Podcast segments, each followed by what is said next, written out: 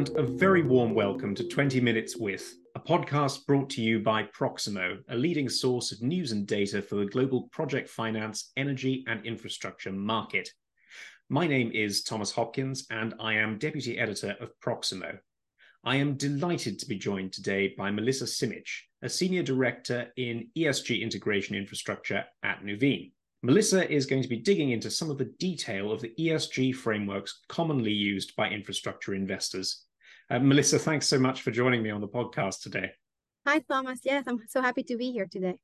Yes, it's great to have you on. Um, perhaps before we start the discussion, could I just ask you to tell me a bit about your professional background and some of the work you do at Nuveen? Yes, of course. So I I am obviously, uh, my name is Melisa and I am uh, a civil engineer. I started my career working in the construction and management of uh, infrastructure projects in, in the Manhattan.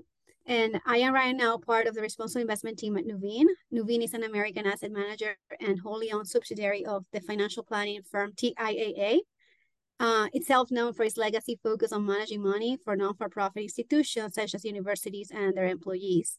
Uh, we manage around 1.2 trillion in assets under management, and we have a very large global presence. And as part of the RI team, I take care of the ESG integration, focusing on private infrastructure equity. And our ESG integration work includes incorporating ESG factors throughout the investment process and the ESG, uh, and we also collect ESG data, of course, as part of that process. Thanks so much, Melisa. And it'll be great to get your thoughts on some of the uh, issues that we're going to sort of cover today. I mean, if I start off the discussion um, with a sort of initial question, how does Nuveen manage selecting infrastructure investments in relation to ESG requirements or goals? Right. So this this is pretty much yeah the essence of of that ESG integration that we do. So at Nuveen Infrastructure, we, we follow a rigorous approach as part of our commitment to responsible investing. And this means that we apply a very thorough ESG due diligence for all of our infra investments, and we have developed our own ESG integration strategy. So as you can imagine, ESG integration for private markets requires a different approach than public markets to, to obviously the lack of, of ESG disclosures among private companies. So this is why we need to do this process in-house. And as part of our process, we conduct ESG due diligence using proprietary scoring and rating tool, which assesses how well a company manages ESG issues, even its risk, its risk exposure relative to peers. Um, and then each, each, each investment received an overall ESG rating as well as an individual E, S, and G using a leader, neutral, or laggard scale. And then uh, we obviously have a materiality-based methodology embedded within this tool, which is aligned with international standards such as IFC, GRESB, and the SDG. And we also use public data tools and private data tools to inform the level of oversight and support for all those ESG issues throughout the investment due diligence. Uh, and finally, you know, this tool also allows you to monitor and manage the ESG performance of the portfolio companies uh, this helps you undertake regular reviews uh, with the company and the management teams. And it also facilitates reporting by communicating ESG performance in both quantitative and qualitative terms. Thanks so much, Melisa. And just to start thinking about some of the actual kind of frameworks that you sort of deal with, um, you know, as part of your role. Um, which ESG frameworks do asset managers like Nuveen typically incorporate as part of the due diligence for infrastructure investments? Yes, exactly. So, um, so Nuveen Infrastructure typically, I mean, we typically incorporate three main ESG frameworks within our due diligence. Uh, as I said, we do inform by using private and data, uh, private and public data sources, but the three main fr frameworks that we use are the IFC performance standards, uh, the GRESB, and obviously the SDGs, uh, the Sustainable Development Goals. So for those not familiar, the IFC performance standards are a framework for ensuring sustainable development, um, and they provide guidance on how to identify risks and impacts, which are designed to help avoid, mitigate, and manage risks in a way of doing business in a sustainable way. Um, the GRESB is stands for Global Real Estate Sustainability Benchmark, it's an investor it's an investor led organization that pretty much gives you access to environmental and social governance data to financial markets. So they collect, validate, score, and benchmark the ESG data. Um, and they have a module for infrastructure. So that's the one that, that we tend to use. And uh, finally, the Sustainable Development Goals, uh, the SDGs, where obviously it's a framework that was created in 2015 and represents guidelines and targets necessary to achieve sustainable development at a global level by 2030. So um, at Nuveen Infra, our rating tool integrates all these three frameworks. And an example of that is that we have mapped our investments to the SDGs at the SDG target level to demonstrate how they contribute to this achievement of the goals. Uh, we also incorporate the IFC performance standards as part of our materiality assessment due diligence, and uh, we follow the GRESB rating methodology to benchmark, to benchmark the holdings in our portfolio. So we, we truly believe that our proprietary rating tools solve the lack of ESG research available for private infrastructure. We also think that we, we do capture ESG conviction within investment research by assigning proprietary ESG ratings determined through this materiality analysis. And, and finally, we think this, this rigorous approach reinforces, as I said, our commitment to responsible investing. We believe it is important for asset managers and investors to understand the value of incorporating ESG data, not just in ESG or impact focused strategy, but across the entire investment spectrum. We, we think that doing, doing this well can improve the existing investment process. By integrating ESG factors, we can also achieve something that all investors are striving for, which is a greater return potential, mitigating portfolio risks, and unlocking new opportunities. Of course, and you know, obviously, you mentioned you've got those sort of three different kind of frameworks that you sort of managed to blend together in your approach when investing. Um, but I just wanted to ask, just to bring up the kind of standardization point that's often raised in relation to sort of ESG. I mean, uh, in your opinion, how would greater standardization of ESG frameworks be helpful to investors? Yes, that is uh, something that we we are very keen to standardize standardization. I think it would help level the playing field. I think greater standardization promotes transparency, comparability, and reliability of ESG information, enabling investors to integrate ESG considerations into their decision-making process more effectively. It also helps investors align their portfolio with their desired ESG outcomes. And, and I feel like, you know, I mean, don't I, I feel we've been hearing for quite some time, you know, like there's a continual call for better ESG data. Uh, and while a single set of reporting standards will not solve all the challenges around producing better ESG data, we do think that standardization can help improve the efficiency and the comparability. And so we, we think that also helps improve investor confidence. And, and we definitely think that better data will also allow companies to assess their own progress alongside our collective uh, progress, right? When we when we say we're committing to the Paris Agreement or to SDGs, we feel if we have all this data, we can we can see how we're collectively going towards those goals. And there's obviously increasingly clear empirical evidence that delivering on ESG objective is associated with improved financial performance. So we feel like investing in, in producing better ESG data has a clear return for companies. And, and I do think that SFDR is trying to do this at the moment as well. That's could you bring up SFDR actually because I was uh, just about to mention that as part of my next question, and you know obviously I know that is sort of an attempt at, at standardization uh, to some extent. I mean, just thinking about the SFDR, which areas of the SFDR are most challenging for investors? Yeah, so I mean, SFDR, for those that are not familiar, stands for Sustainable Finance Disclosure Regulation. And it's really intended to be a disclosure tool to foster transparency. And, and the most challenging part, I think, until now has been, to my, I mean, in my opinion, is data management. I think we now need to classify our investments based on the EU criteria and, and then make very detailed disclosures and in many cases, firms do not currently capture maybe the required data, such as the principal adverse indicators, which pretty much show how investment decisions may negatively impact sustainability factors. So as a result, you know, we see that um, this is now beginning to be expanded. They're, start, they're starting to expand their due diligence process to incorporate ESG consideration. And we're, start, we're starting to see that uh, companies are asking the right questions now which is not only helpful for SFDR, obviously, but also for the compliance with, with future requirements.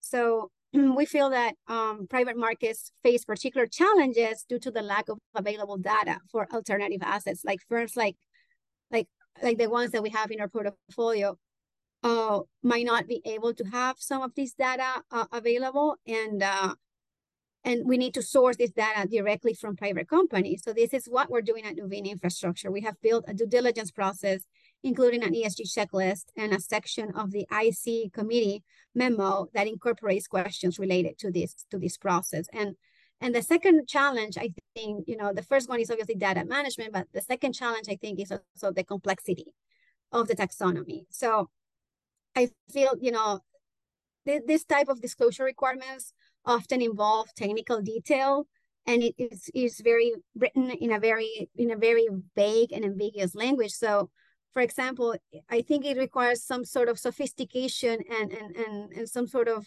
of, of comprehension to understand the difference between the proportion of taxonomy eligible activity versus an aligned activity this is something that we have uh, been able to to invest a lot of time internally to just really understand how this regulation is written. And and it took a, a group of individuals at Nuveen to make the SFDR um, uh, exercise very successful. And and we think that you know a lot of these of these uh, terms are, are are very sophisticated. And and it, it becomes that you need to have some sort of uh, expert uh, really trying to identify how how this what this means in in real in the real in the real world right so and we have without a comprehensive understanding of the taxonomy and the SFDR regulations you you really don't don't know how you can find them useful and and I think you know we need to do better at, at, at so that this regulation can can reduce that information asymmetries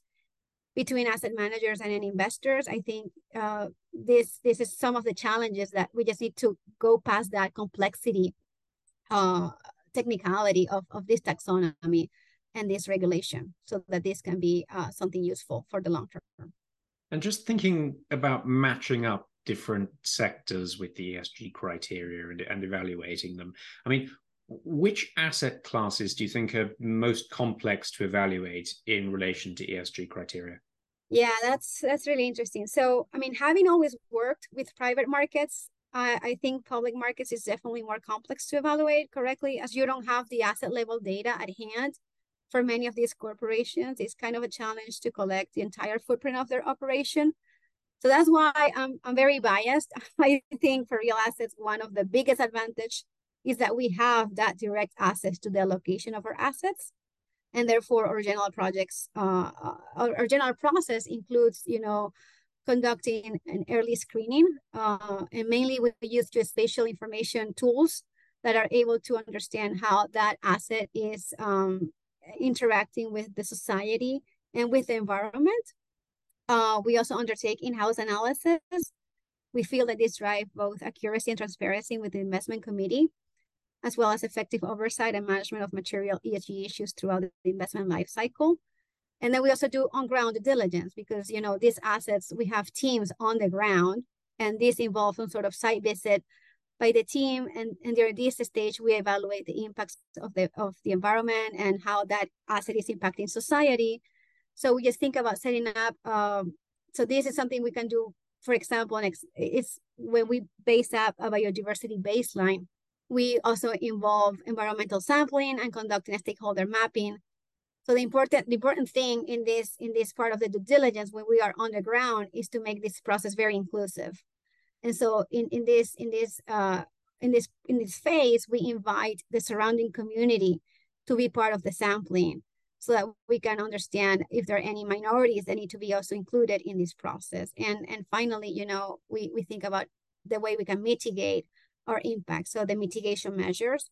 And so after the due diligence, you can define the action plan, and that's how you can track the improvement and monitoring of your site over time. Um, we feel that you know this this definitely uh, we, we feel that this this approach is is is uh, very rigorous and very uh, sophisticated and we're very excited to to have all the all the access to this to these different tools and how we can use uh, digitalization uh, along with the private private assets to be able to be more influential on, on the ground.